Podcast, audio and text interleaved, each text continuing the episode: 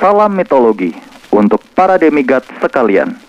Semoga kalian semua diberkahi oleh 12 Dewa Olympus dan 7 Dewa Keberuntungan, Shichifukujin. Dalam segmen Apollo ini atau Artist Profile of Legend and Mythology Works, sebuah segmen yang akan membahas referensi mitologi dari karya-karya pop culture, IP, baik fiksi maupun non-fiksi, baik fantasi maupun edukasi, bersama narasumber yang beraneka ragam. Maka izinkanku, Sig Aegis, menjadi pemandu kalian dalam mengarungi petualangan yang syarat akan misteri, spiritual, supranatural, sejarah, legenda, dan bahkan mitologi. Sebelum kita berangkat melewati gerbang ilmu pengetahuan yang ada di depan mata kalian, ada baiknya kalian membuka pikiran kalian terlebih dahulu.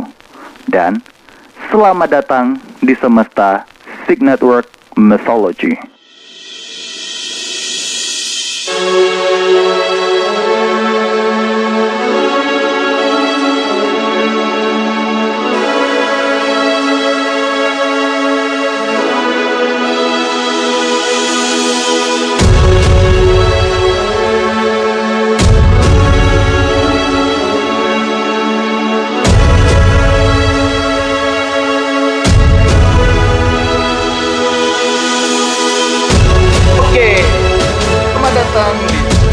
Mythology. Hari ini ya kan udah ada suara itu, suara tuh. hari ini gue nggak sendirian, tentu saja. Hari ini gue ditemenin sama salah satu podcaster dari Oui Media, namanya Nada Sidik atau Nat. Iya Mas Egis. Cabutan nih, cabutan. Iya, featuring gitulah, sama kayak lagu-lagu gitu kan. Iya benar. Oh, dan ini kita kedatangan tamu spesial nih, Nat. Oh iya Mas, pasti Mas. Oke. Dari siapa? Dari Noise. Dari Noise ya. Waduh, ini tamu kehormatan nih, sama-sama dari publishing juga nih. Oke. Nah, langsung saja kita sambut apakah yang akan menjadi bintang tamu kita hari ini. Silahkan diperkenalkan. Iya. Halo? Mas? Silahkan kenalin diri, Mas. Oh, gue kira gue bakal disambut. Ini dia, set gitu. Iya, ditungguin. Ya udah, drum roll dulu. Nanti ternyata harus memperlakukan. Oke. Ulang deh. Ngomong. Halo, mitologier. Sambut. Oke. Oh, mau. Dulu ngomong. Mau disambut kan nih? Sambut dulu aja ya, enaknya ya. Boleh. Oke, kita sambut Arya Novriansyah. Ini kan gue jadi berasa beneran tamu. Iya. Apa? Kenapa? Beneran berasa jadi tamu gitu, disambut ini dia Arya. Gitu iya, kan. Emang iya, beneran bintang tamu Bang Arya. Tenang aja. Tenang saja, bukan abal-abal kok, bukan kaleng-kaleng. Waduh. Iya. Halo mitologier. Apa sih sebutan pendengar mitologi? Demigod. Apa? Demigod. Halo demigod semua, perkenalkan gue Arya Novriansyah dari Romance Dawn. Santa. Kalau di Romance Dawn kan nama pendengarnya Nakama. Iya. Kalau Noise kan Paranoise. Kalau Nakama Paranakama. Kalau ini Parademiga. Iya. Intinya mau berarti banyak Tuhan gitu ya. Pendengar lu Tuhan semua. Iya dong. Demigod. Silakan Mas Egis dijelaskan demigod kenapa. Tadinya mau gua kasih nama paranormal, cuma kan ini kan namanya paranormal denger cuma Roy Kiyoshi doang kan. Iya benar. Aduh. Lagi di penjara sekarang orang. Oh. Gara-gara usah di-mention, Pak. Iya. Aduh. Oke deh. Nah ini Mas Arya Novri, panggilnya Mas atau Bang nih, Bang aja deh ya. Bebas gue. Bang Arya, oke lah, Bang Arya Novriansyah. Ini kan dikenal tidak hanya sebagai seorang podcaster ya. Podcaster. Yep. Ya, tapi juga dikenal sebagai stand up komedian. Yeah. Juga dikenal sebagai YouTuber. Nah, sebenarnya lo pengen mantap. Pengen dikenal sebagai siapa sih? Banyak juga ya penjulukan gue. Iya. Iya. Iya, emang karena gue karena gue awalnya stand up sih, dari stand up komedi awalnya, terus sempat bikin komik juga di Twitter, di Instagram, tapi di Instagram tuh band komik digital. Oh. Tapi komiknya porno, jadi tidak usah dibaca teman-teman. Oke. Bentar nih, gue tanya dulu nih, pornonya vanilla atau NTR nih? Waduh, sudah tidak usah dilanjutin Mas Egis, tidak usah dilanjutin. Pokoknya awalnya gue stand up, terus bikin komik segala macem, terus nulis buku. Sekarang, terus sempat nge-YouTube juga, nge-host di YouTube. Sekarang lagi sibuk di podcast gitu. Pokoknya gue melakukan apapun yang gue suka, semua gara-gara stand up comedy. Jadi kayak ngebuka semua jalan buat bakat gue gitu lah. Mantap stand up. Mantap. Terima kasih stand up. Terima kasih. Oke. Nah, ngomong-ngomong masalah stand up comedy, kan podcast lo ini tentang One Piece ya? Yap. Nggak ada nyambung-sambungnya sama sekali. Iya benar. Podcast lo kan ini tentang One Piece ya, dan apa sih kenapa lo suka banget gitu sama One Piece? Lo suka dari kapan lo suka One Piece? Gue itu gila banget, gue sama One Piece itu dari SMP kayaknya gue. Jadi awalnya gue nggak begitu suka, biasa aja sama One Piece, pas di TV juga nih apaan sih, biasa aja. Sampai akhirnya waktu SMP kan gue suka punya beberapa koleksi komik, temen gue punya komik juga. Terus kita kayak bikin perpustakaan gitulah, iseng-iseng. Nah temen gue punya One Piece. Oh. Gue baca. Nah tapi kan pas gue baca ternyata lucu tuh komiknya, kata gue keren. Kocak juga nih, akhirnya gue ke Gramedia beli nomor 1. Gue beli, kata gue anjing lucu banget nih, bagus ceritanya. Akhirnya gue beli sampai sekarang gue baca. Jadi dari SMP tuh emang setiap gue baca One Piece gue sebahagia itu. Jadi kayak ini mantep banget nih, dan sampai sekarang baca tetap mencintai One Piece. Tetap se-excited pas dulu SMP ya. Tetap. Jadi kalau misalkan banyak beberapa orang yang lihat si Arya lebay banget di nge-tweet One Piece mulu. Sebenarnya dari zaman Friendster itu gue udah One Piece terus, jadi apapun One Piece keluar chapter baru gue pasti bahas, gue pasti ngomongin itu, karena memang seseneng itu gue sama One Piece gitu. Jadi fanatik itu. Fanatik banget. Ois, parah. Sampai beli topi jeraminya, beli baju. Anjir. Jeraminya gila. Keren. Lo tuh ibarat kata kalau Eiichiro Oda ketemu lo tuh langsung sungkem kayaknya. Gila, itu cita-cita gue banget tuh ketemu Eiichiro Oda. Kayaknya gue bakal nangis sih ketemu dia. Iya pastinya. Ngomong-ngomong masalah One Piece,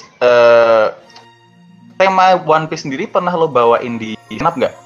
Nggak pernah. Sama sekali. Nggak pernah. Karena kalau stand up kan itu biasanya dari keresahan, dari yang kita nggak suka. Biasanya kebanyakan lucunya dari yang kita benci, yang kita anggapnya aneh nih, apaan sih nih anehnya gitu. Tapi gue nggak bahas itu karena buat gue One Piece ya menyenangkan aja. Pun kalaupun gue pengen bahas harus sama orang-orang yang tahu One Piece, karena kayaknya kalau dibawain di stand up nggak semuanya tahu detail deh. Soalnya semuanya orang tahu One Piece manusia karet gitu doang paling ketahuannya kebanyakan. Kayaknya tapi kayaknya hidup corona ya. Gue sama beberapa temen gue bakal bikin stand up kayak buat ibu-ibu gitu, jadi baru tuh buat di situ mungkin gue akan membahas One Piece mungkin ya. Seru tuh anjir. Itu kayak anjir. Ngomongin aneh-aneh tentang anime. Iya, masalahnya kita semua freak anime nih. Ini si Nada juga freak anime Black. Ini kan Black Bible kan, Bible Black kan lo? Tidak Black Bible. Black Bible. Kenapa gue? Aduh. Ya. Oke. Nah, kan lo punya podcast tentang One Piece. Dia juga fanatik dengan One Piece. Punya cerita nggak awal dari lo akhirnya host di podcast Romance Dawn, dan sejarah awal dari podcast Romance Dawn sendiri awalnya gimana? Oh, okay. Sebenarnya gue tuh dari dulu, gue tuh gak kepikiran punya podcast One Piece. Gue emang pengen bikin YouTube ngebahas One Piece, gitu lah dulu. Ngebahas anime kebanyakan, bukan One Piece doang deh, anime kebanyakan gitu. Tapi beberapa susah, gue nggak bisa ngedit. Terus ke teman gue yang di Komtung itu kayak masih pakai One Piece. Siapa yang dengerin? Tapi gue entah kenapa gue percaya kayak One Piece ini banyak yang denger. Tapi itu ya udahlah, itu cuma pikiran gue doang. Nah, dari dulu tuh gue emang pengen kerja di radio gitu lah, di penyiar segala macam. Karena memang kan basicnya stand up itu ngomong, ngoceh segala macam. Gue berasa kayaknya gue pengen jadi penyiar, asik juga nih. Tapi jalannya gimana ya? Susah tuh. Gue nanya temen gue, prestasinya harus dibagusin di stand up. Gue pernah ikut di stand up CC7 akhir, tapi ternyata gagal gue di situ, cuman bertahan 2 minggu doang. Apa kata gue, anjing gimana caranya? Sampai akhirnya ada ini audisi Gue Anak Radio season 2. Nah gue liat, wah apa nih? Di situ ada 3 kategori tuh, ada kategori podcaster, news presenter, sama penyiar radio. Nah kebetulan podcast lagi announcer. Kebetulan podcast lagi enak tuh, podcast kali ya, coba deh gue ikutan tuh. Gue coba ikutan audisi tuh di Instagram, gue bikin video segala macem. Alhamdulillah dipanggil, dari 5.000 terus 1.000 gitu-gitulah. Pokoknya bertahan 50 besar segala macem. Sampai akhirnya masuk ke final waktu itu, di 25 besar final segala macem. Gue kalah, kalah tuh, gak menang gue. Tapi ada kayak kategori khusus gitu, jadi beberapa kayak stasiun radio atau stasiun si podcast segala macem, kalau tertarik sama orang, dia bakal manggil gitu. Nah saat itu gue salah satu yang termasuk yang dipilih sama Noise, yang tertarik gitu, biarpun gak menang, gue mau lo kerja di tempat gue gitu. Akhirnya lah gue masuk ke Noise gitu. Jadi bukan gara-gara, kan kebanyakan beberapa orang, ini pasti Arya gara-gara stand up dipanggil. Agak gue ikut ini, ikut audisi dulu, gue ikut pelajarannya segala macem. Agak melelahkan tapi hasilnya menyenangkan banget. Sebenarnya waktu itu gak pengen bikin One Piece. Gue pas baru terima, si bosnya ngomong, si Adit namanya Thomas kan, ayo bikin podcast ngomongin One Piece. Gue bilang, serius ngomongin One Piece? Iya, ya ayo. Tapi ternyata saat itu gue kan dikenal sebagai gibah waktu itu, gosip-gosip stand up. Nah sebenarnya One Piece itu bukan yang utama dulu tuh. Sempet One Piece itu cuman sebulan 2 kali doang gitu. Sisanya ngebahas tentang wawancara sama artis-artis lain lah gitu, bukan di stand up. Tapi pada akhirnya ternyata yang rencana satu lagi ini agak susah. Gue bilang ini fokusin di One Piece aja, gue yakin pasti yang dengerin banyak. Akhirnya gambling gitu, coba tuh sekali bintang tamu sama Uus, dan alhamdulillah di episode 1 langsung lumayan banyak lah, terus pada senang semua. Dan akhirnya bertahan sampai sekarang gitu ceritanya. Menyenangkan sih. Mantap. Berarti prosesnya lama juga di ikut kompetisi Gue Anak Radio season 2 itu ya? 3 bulan lebih ada kayaknya tuh. Dari mulai gua bikin video di Instagram, terus ke ketemuan di mana gitu, di Gading apa-apa, 5.000 orang. Terus dari 5.000 dipilih 100, apa seingat gue lupa, gue 100 kayaknya nih. 100 orang tuh belajar dulu 3 hari, abis itu dipilih 50 besar 3 hari lagi, abis itu turut tarik kerja segala macem, dipilih 25, gitu-gitulah. Lumayan lama tuh proses. Gila, yang penting sekarang udah punya podcast sendiri ya Bang Arya. Alhamdulillah. Tarik banget sih, sumpah gila. What a roller coaster life anjir, keren. Gue gak pernah mikir loh ngomongin One Piece, hal yang gue suka, terus malah jadi kerjaan. Kayak apaan sih, hidup lucu banget. Kayak gue gak nyangkain kayak anjir, gue tuh suka One Piece emang karena suka. Tiba-tiba udah lu bahas One Piece aja, aneh hidup tuh aneh banget. Sebuah hobi dijadikan profesi ya. Aduh. Ya, seaneh podcast mitologi juga, orang nggak ada yang mikir mitologi bisa jadi karya, anjir. Iya. Bisa jadi karya tuh menyenangkan sih. Reaksi orang yang mendengar senang karena dengerin tuh itu jadi energi positif yang menyenangkan sih buat gue pribadi. Betul sekali. Ngomongin One Piece nih, ngomongin One Piece lagi nih kan, pokoknya segala tentang One Piece lah kita bahas lah hari ini lah. Oke, siap. Nah, untuk karakter favorit lo nih di One Piece, apa nih? Gue sih suka sebenarnya dari awal jatuh cinta sama Luffy, kayak emang semua orang suka Luffy, ini kapten bajak laut, topi jerami, sifatnya, karakternya semua Luffy tuh buat gue keren banget. Tapi selain Luffy, gue sukanya sama Sanji sih. Anjir sama. Gue juga suka Sanji. Iya, karena buat gue dia itu biarpun suka ngeceng ke cewek yang manapun, dia tuh sifat gentlemannya sangat tinggi. Dia tuh nggak pernah menyakiti wanita. Dan di topi jerami cuman dia yang nggak makan buah iblis sama nggak pakai senjata. Dia pure pakai kekuatan fisik. Tonjok-tonjok, bener banget. Dia kayak ini orang keren nih gitu, gua suka aja sama dia. Bener banget, gua setuju. Luar biasa. Gua demen banget sama Sanji. Udah gitu matanya kelam banget kan dia. Iya. Kalau kelam banget ternyata.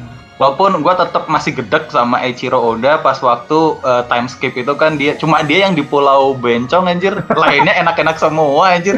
Iya. Di pulau Bencong, untung dia bukan di Pulau Nyoga. Kalau di Pulau Nyoga langsung jadi batu dia udah pasti mati.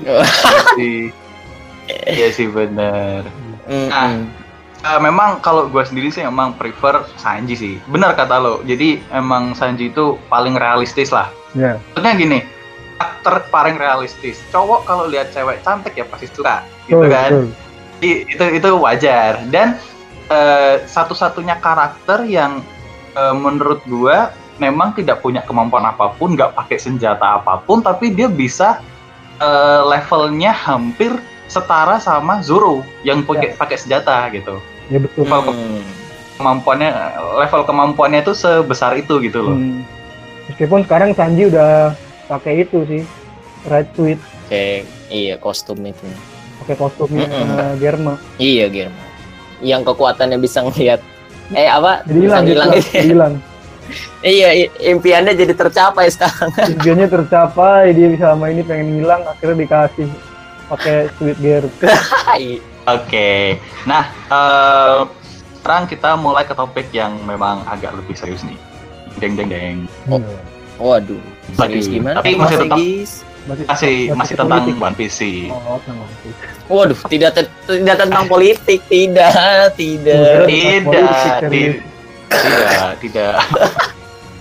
Waduh, kira-kira lo tau nggak mitologi yang ada di cerita One Piece? Lo kan suka One Piece nih, lo tau nggak mitologi di One Piece itu apa aja yang lo tau? Mitologi itu maksudnya soal apa? Maksudnya keterkaitan One Piece sama mitologi. Apa ya? Mitologi tuh pengertian umumnya apa sih? Gue gak tahu juga. Mitologi itu sebenarnya kayak cerita tentang dewa-dewa, tentang mitos-mitos masyarakat, tentang cerita rakyat juga gitu. Gue kurang tahu sih keterkaitannya sama mitologi apa, tapi kalau nyambung sama cerita yang di Jepang ya, tahu gue tentang itu ada tuh, tentang Urashima Tarō ada, terus tentang betul apa tuh yang di Pulau Ikan, gue lupa lagi namanya, kotak Tamatebako ada tuh. Di Jepang juga ada yang pokoknya kalau di Jepang kalau buka kotaknya lu jadi tua tuh, di One Piece ada. Terus soal apa lagi ya, soal suku-suku juga banyak tuh di Pulau Jaya segala macam gitu. Sengketa tanah. Iya. Cerita rakyat. Momotaro kan di Wano nih sekarang nih. Kalau di Jepang kan ada cerita rakyat. Iya, betul. Momotaro segala macam. Terus setahu gua apalagi ya? Oh, kayak Yamata no Orochi, ular kepala 8 juga ada di One Piece. Termasuk mitologi enggak sih? Itu Itu mitologi, oh, itu mitologi. Betul. Referensi mitologi. Ya, ya. Betul. Iya benar. Makanya tadi Yubi juga ada kan di situ. Yubi di One Piece ada sih. Apalagi gua kurang kalau mitologi tahu apalagi. Mungkin nanti gua paham kali kalau lu cerita. Ada enggak? Yang kalau menurut lu yang mana? Enel. Lo tau Enel enggak? Oh, God Enel. Ya. Dewa petir ya? Itu kan ya kan di Jepang namanya Raijin. Raijin.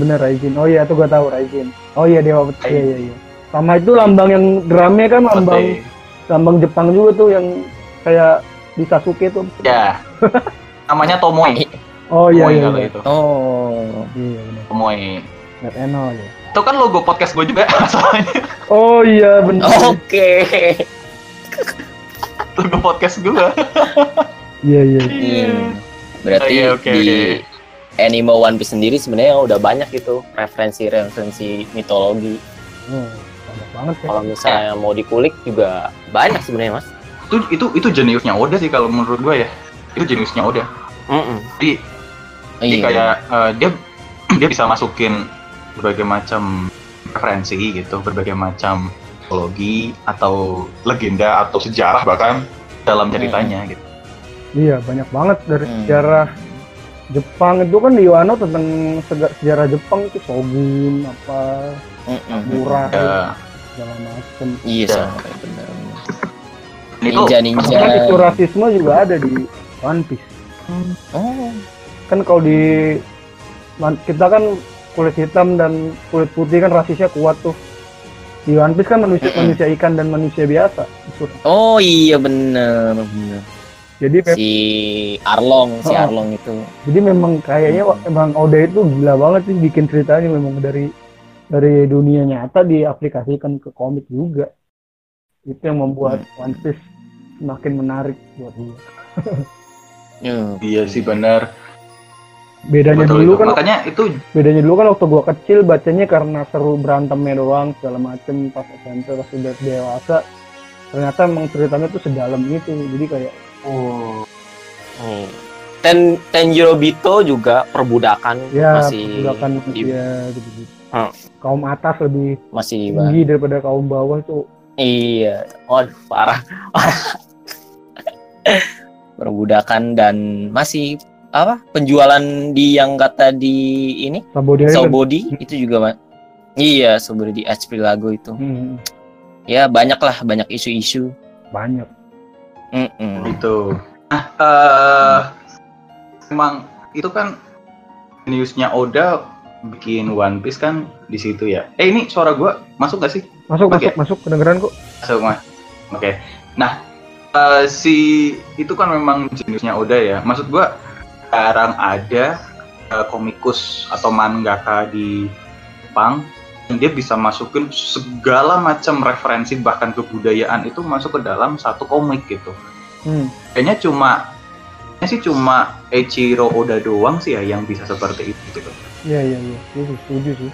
Semua kebudayaan ya kalau kayak Naruto kan ninja doang tuh, ninja samurai segala. Kalau di Kimetsu no Yaiba kan samurai terus yokai gitu. Kayak One Piece tuh kayak hampir semuanya kan.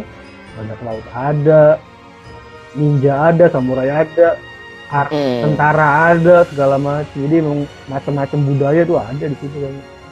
Iya, Roma pasukan Roma juga. Yang Roma di Colosseum gitu. Di Dressrosa. Iya, di Dressrosa tuh pasukan. Literally si Oda kayak bikin satu bumi anjir. Iya, memang replika dunia nyata kayaknya. Iya. Tapi dimodify aja langit ada. Oke. Bang mau tanya nih, lo pernah nggak baca kayak legenda atau mitologi tertentu kayak di Yunani atau Nordik atau sebagainya tuh, lo pernah baca nggak? Mitologi tertentu gue tuh dulu suka baca tuh tentang Yunani tuh, karena Saint Seiya kan keren juga nih, coba gue cari info-infonya dulu tapi udah lupa. Dulu tuh sempat baca tentang Mesir, itulah konspirasi di Mesir itu termasuk mitologi nggak sih? tentang masuk itu konspirasi itu masuk mitologi juga. Mitologi itu luas banget, Pak. Oh, tentang Sphinx kan dulu gue tuh suka tuh konspirasi gitu tuh tentang dulu ada kemungkinan yang bikin piramid itu orang Mars segala macam. Gue suka gitu-gitu tuh. Wah iya ya, gitu-gitulah. Gue suka tuh baca sejarah-sejarah Mesir segala macam. Karena gue orang yang percaya kalau di dunia ini cuman ada makhluk, ada kayak alien sih, bukan hantu ya. Alien tuh ada, gue yakin. Kayaknya mustahil di dunia ini cuma manusia doang yang hidup. Pasti ada makhluk lain. Kayak alien tuh gue percaya sih ada alien. Di alam semesta ya, bukan ya sih, bukan di bumi ya, di alam semesta ya. Betul. Gue sih sependapat, Bang. Gue sependapat karena tidak mungkin ada podcast seperti ini kalau mereka itu tidak ada gitu kan. Oke. Sejauh ini gue suka Mesir sih. Pandangan. Oh, Mas, lo suka Mesir? Mesir. Berarti kalau nyambung di One Piece di Alabasta lah ibaratnya. Alabasta, bener. Kayak tentang kenapa Alabasta zaman dulu bisa ada listrik di piramid itu kan. Terus bagaimana cara memindahkan batu itu dengan jarak. Oh iya, piramid pembuat piramid. Gitu-gitulah. Itu masih menjadi misteri aja. Kan bangunnya kenapa bisa presisi gitu tanpa bantuan semen atau segala macam. Gitu-gitulah. Suka gue zaman dulu bacain gitu tuh. Gila, menarik banget. Iya, Mas. Terus, menarik, Mas.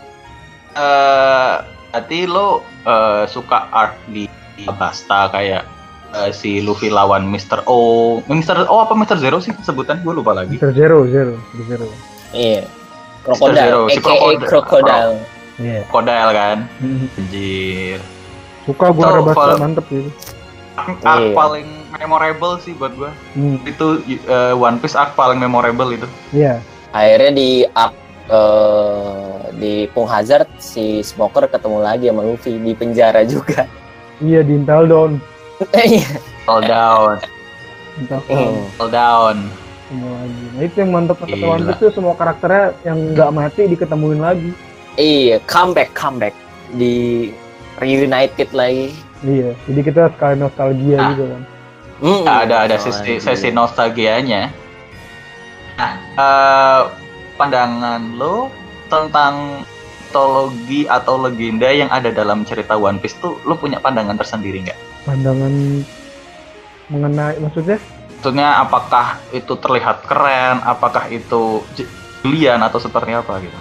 Gue sih kalau ngelihat cerita yang kayak misalkan dari mitologi diaplikasikan ke One Piece atau cerita rakyat diaplikasikan ke One Piece, gue sih melihat itu sesuatu yang keren sih, karena Eiichiro Oda tidak cuman plek-plekan niru misalkan kayak tentang si kisah Momotaro gitu kan, ceritanya biasanya cuman anak kecil nyari monyet, burung bangau dan lain-lain, sama anjing buat main raja iblis, kan kisahnya sesimpel itu.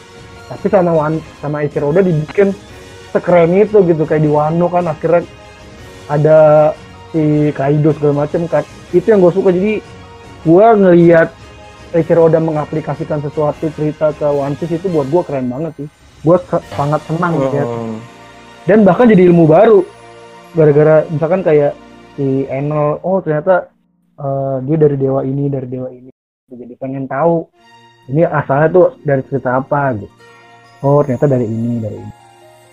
Banyak info-info yang baru gue dapet juga sih. Tarik sekali.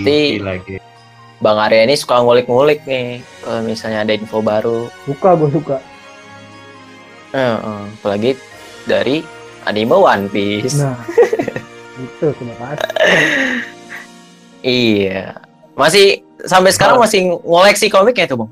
Masih lengkap sampai 92 masih ada. Wih, sekarang belinya di Gramet apa online? Di Gramet, karena kalau One Piece gue belinya satu-satu. Jadi gue maunya kalau baru keluar gue harus punya gitu. Jadi gue tiap baru keluar pasti gue beli. Jadi kalau One Piece gue koleksinya pure satu-satu, beli baru keluar gue beli, Jadi dari Gramet semua gue beli, nggak ada yang online. Tapi beberapa kemarin gue beli online sih, komik lain karena sekarang lagi corona. Iya, lagi pandemi gini. Iya. Termasuk ini, Bang, kan lu katanya pernah janji kalau misalnya si Jimbe masuk kru Luffy, lu katanya mau bikin tato. Apakah itu sudah terrealisasi? Nah, belum. Itu gue pasti bikin. Tapi karena belum ada, belum bisa kemana-mana, jadi gue tahan dulu. Itu gue udah pasti bikin. Oh. Gue bikin. Oh, itu bakal pasti. Jadi buat para pendengar podcast mitologi, emang di badan gue nih tatonya One Piece semua kebanyakan. Di dada, di tangan tuh One Piece semua. Cinta itu gue ngomong. Ah iya, berarti masih nanti ya, abis pandemi mungkin nanti baru bikin tato. Dan bikin tato gue pasti pamerin di sosmed. Ini tato baru. Aduh. Jimbe sudah bergabung. Jimbe sudah bergabung. Iya, karena benar-benar Mas Egis waktu episode sebelum yang Jimbe bergabung, Bang Arya ini udah pernah janji itu. Iya. Ini karena belum official waktu itu, jadi dia belum bikin. Cuman gabungnya belum, benar-benar belum official, cuman pas gabung tabut lagi kata gue nih gabung apa enggak sih? Akhirnya sudah diresmikan Jimbe gabung. Ya udah pasang, pasti gue pasang. Oi. Iya. Nanti inilah selamatan kalau misalkan udah Jinbe bergabung di tubuhnya si Arya. Kita selamatan aja gitu. Iya. Jimbe bergabung di krunya Luffy. Tubuh saya. Iya, selamatan nanti. Kan tadi sempat nge-mention Saint Seiya nih. Nah, lo emang suka karya-karya selain One Piece itu yang temanya mitologi itu Saint Seiya ya, atau ada yang lain? Saint Seiya itu gua nggak ngikutin komiknya, gua cuman nonton kartunnya waktu itu di TV, gua lupa di TV apa. Tapi gua suka Saint Seiya gara-gara itu, ada si Pegasus segala macam, karena buat gua keren aja. Jadi memang sejujurnya banyak, kalau Saint Seiya udah banyak lupa, gue cuman inget sedikit gara-gara saat waktu kecil gue nontonnya itu. Gitu. Tapi kalau koleksi komik selain One Piece, banyak banget komik gue. Kalau lo misalkan ke rumah gue ada, gue udah pernah ngitung totalnya sih ada 3.000-an buku lebih. Lebih. Anjir 3.000. Anjir 3.000. Jadi gara-gara banjir kan. Waktu itu banjir. Terus komik Doraemon gue satu set kerendam, kata gue anjing nih. Nah, akhirnya gua, pas gue pengen beres-beres, gue sekalian gue catet semua jumlah komik gue. Nah, di catatan itu gue total ada 3.000 lebih, 3.000 berapa, 3.800 berapa gitu. Itulah banyak kalau koleksi komik gue mah. Kalau menyambung mitologi dari cerita rakyat, kayaknya Flame of Reca termasuk deh. Flame of Reca itu kan. Ya betul, Flame of Reca. Itu dari ninja-ninja dan ada mitologinya seingat gue. Terus apalagi ya? Kalau yokai-yokai ada Yu Hakusho, gue juga Bunku ada. Terus kalau di politik Fullmetal Alchemist gue punya. Apalagi ya? Kalau Fullmetal Alchemist. Di mitologi. Itu Samurai di Perkyo itu termasuk enggak? Termasuk di Perkyo, masuk. Itu sejarah Jepang kan? Iya benar, sejarah Jepang. Terus gue lagi sambil lihat-lihat. Apalagi ya?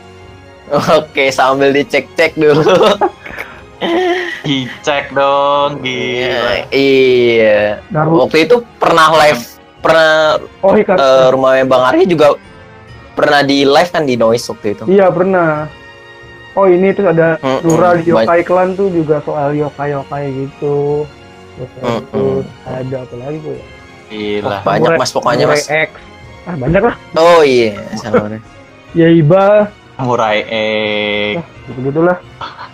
Komik gue mah selain One Piece banyak. Karena gue seneng ngeliat buku berjajar aja. Dan kebetulan kebetulan bisa belinya pas sekarang. Sekarang dari dulu waktu zaman sekolah SMA kan untuk beli satu buku aja harus nabung dulu. Sekarang alhamdulillah udah punya kerjaan. Jadi bisa beli apapun yang gue mau waktu kecil yang gak sampean. Oke. Sebuah impian dari kecil lagi ternyata. Gue tuh juga berpikir kayak merasa orang-orang dewasa yang suka koleksi mainan apapun kayaknya tuh zaman dulu waktu kecil nggak sampean, makanya belinya sekarang. Feeling gue. Gue beli gundam. Bang, beli kudam. Gue juga kalau Gundam koleksi, gue koleksi. Oh. Koleksi apa, Bang? Gundam gue itu ada RX yang hijau, terus ada Zaku, terus ada banyak lah, lumayan. Ini aja ada satu nih yang belum gue rakit. Gundam Exia belum gue rakit. Anjir Exia, aduh gila, keren. Lu basically gua emang karena alat-alat gue kebanjiran, jadi sayang banget nih kalau gue rakit jadinya jelek. Lumayan MG. Anjir. Gila. Ya lo basically emang penikmat budaya Jepang. Wah, berarti iya, ya? Iya kayaknya.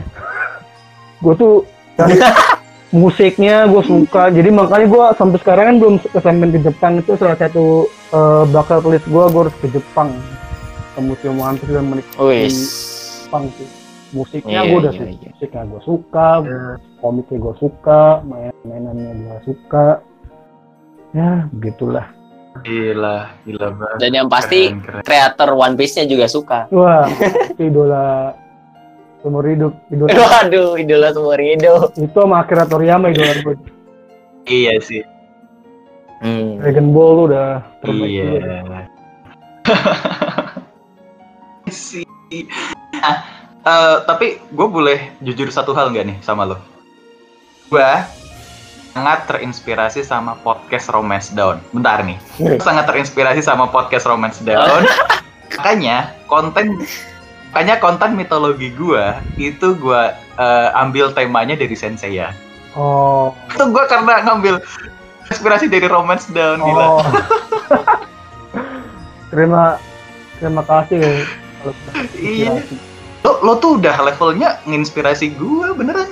Serius. Aduh. Wah, jadi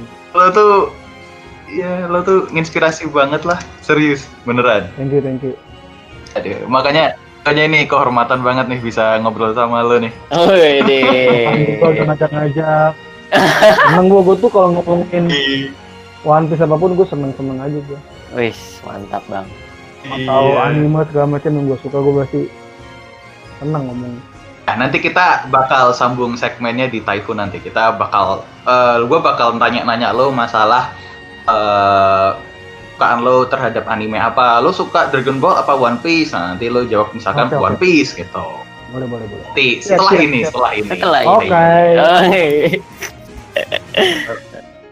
ini. Oke. Okay. Nah, pertanyaan gue yang terakhir nih, ke segmen terakhir. Lo kan suka karya One Piece dan lo juga suka karya mitologi yang lain gitu. Nah, lo juga ada ketertarikan dengan mitologi Mesir tadi kan. Lo punya ketertarikan dunia mitologi Mesir.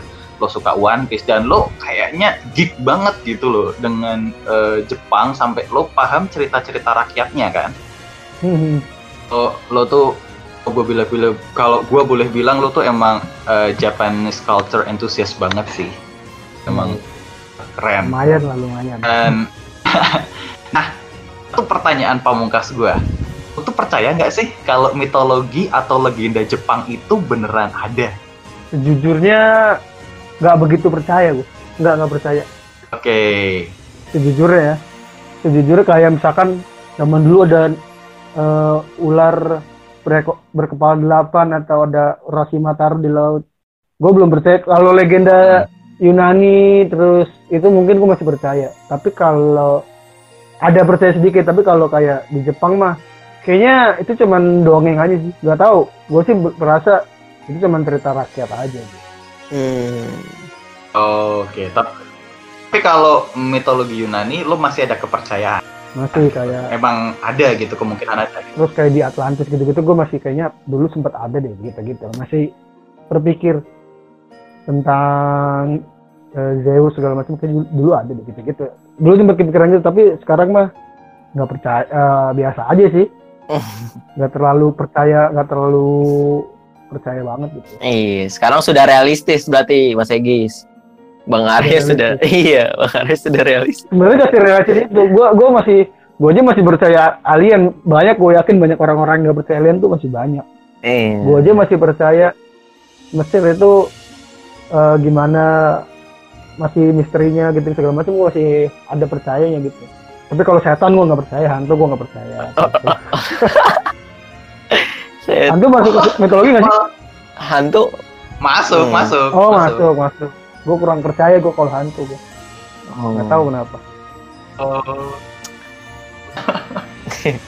Oke. Ya, belum kita masuk ke segmen selanjutnya. Kita bakal ada segmen selanjutnya itu tentang tanya jawab podcaster. Nah, untuk segmen kali ini namanya segmen Apollo atau Artist Profile of Legend and Mythology Works. Kita sudahin sampai sekarang. Terima kasih buat Mas Arya dan terima kasih buat Nada juga. Thank you semua. Oke, sampai jumpa di segmen Apollo selanjutnya, Bapak. Jangan lupa untuk mendengarkan episode podcast Sig Network Mythology setiap hari Jumat di aplikasi Noise dan Spotify. Apabila kalian memiliki ide ataupun saran untuk episode podcast Sig Network Mythology, email saja ke sig.aegis@gmail.com dengan subjek ide untuk podcast mitologi. Ide terbaik akan dijadikan bahasan di episode selanjutnya. Sampai jumpa di semesta Sig Network Mythology selanjutnya. Aku Sig Aegis pamit undur diri, keep learning and stay educated.